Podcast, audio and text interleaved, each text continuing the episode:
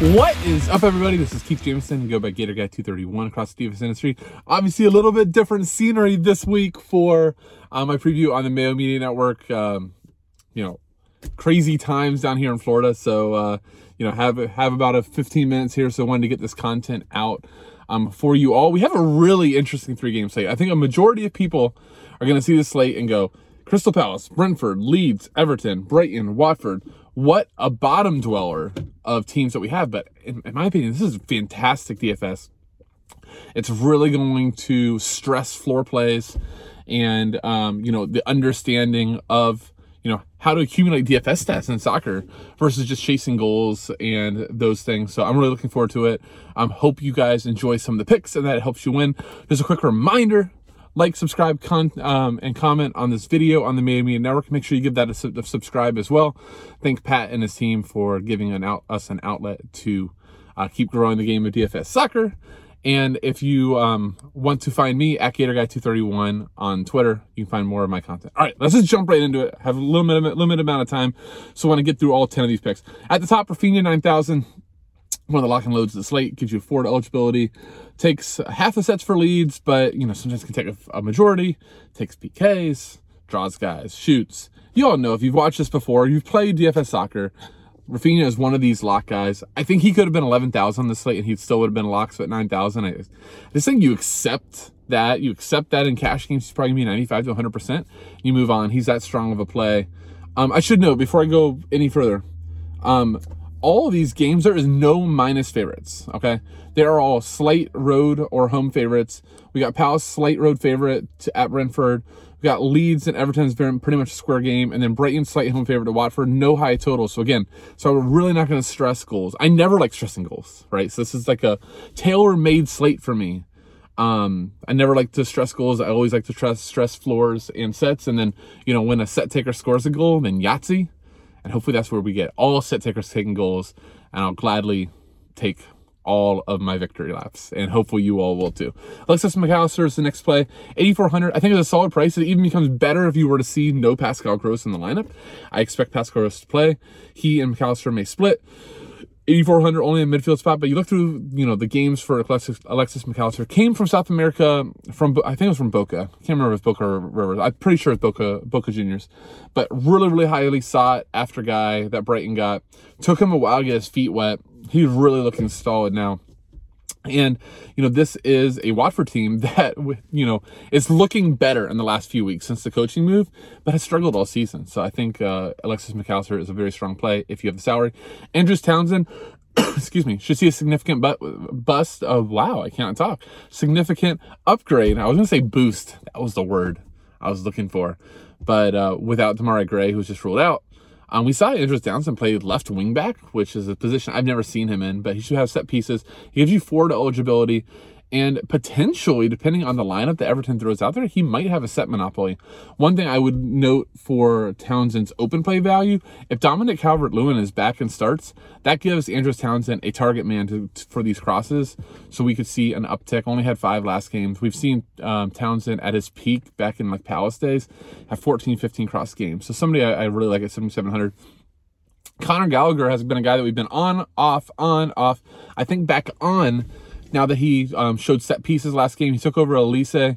Um, we did not see Eze or Milivojevic in that game, so we don't exactly know where Gallagher is going to rank with those guys. What we've seen with Conor Gallagher, who is going to be a incredibly highly sought after midfielder this summer, um, he's on loan from Chelsea. We'll see if Chelsea make room for him or if they sell on.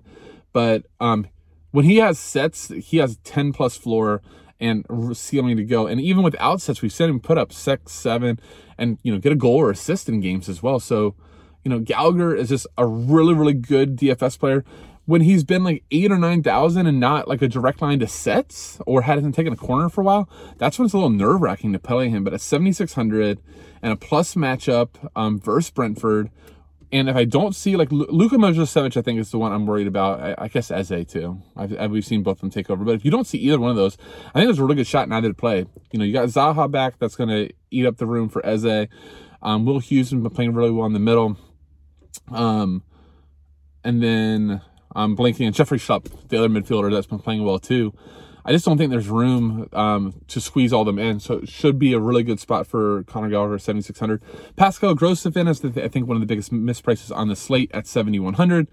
Um, takes at least half the sets with Mac Allister, sometimes a um, a Monopoly. He did miss his last PK, so I don't necessarily know if he was on them. But Brighton away to Watford should be a really good spot. Pascal Gross is a DFS dream, 7,100. I expected him to be 9,100. So I'm gladly um, glad to take the $7,100 price tag. Stuart Dallas, 5,300.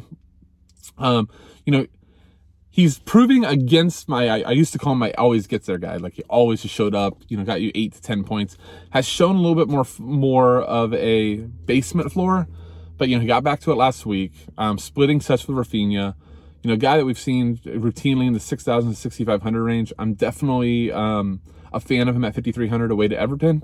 So um, he's a really good defensive player there. Kiko Femenia is like the surprise recent monopoly set taker for Watford.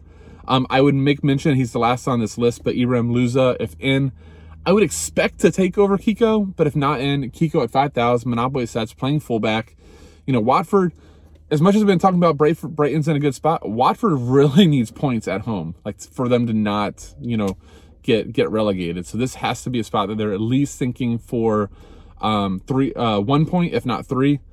So 5,000, you know, we, we routinely see Monopoly set taking fullbacks be 6,000 6,500. So take your discount there. Mathias Jensen, 4,700 on sets for Brentford. I'm at home versus Palace, not a spot that I'm, you know, worried about taking a Brentford player, much like Watford. Brentford has to be looking at all these home games as, as must either win or must get points in them to avoid the drop. Mathias Jensen plays centrally. If he was uh, 6,500, I probably wouldn't be interested. At 4,700, the price makes him almost too good to pass up. The only non-set taker on here is Joel Ward, 3,900, playing uh, right fullback for Palace. Um, had a great game uh, last weekend, so um, hopefully he can keep that up. And finally, Louza is my fi- is my favorite value on the site if starting. You know, he's a really uh, highly sought after midfielder that they signed from Nantes. Um, Watford's just been weird the whole season. I can't really make sense of their starting lineup, like who's in, when a guy gets dropped. Louza, we saw just before he went off to AFCON, I believe. Don't, don't hold me to it, but I believe he went off to AFCON. I had a great game versus Spurs, and we haven't seen him since. So we'll have to see if he cracks the lamp. 3,700, he'd make a for a really nice value play, and I think would jump on sets over Kiko Femenia. All right, that's 10 picks. That should do it. Um, I hope that these picks help. Thank you all once again for watching. Find me again at GatorGuy231 on Twitter.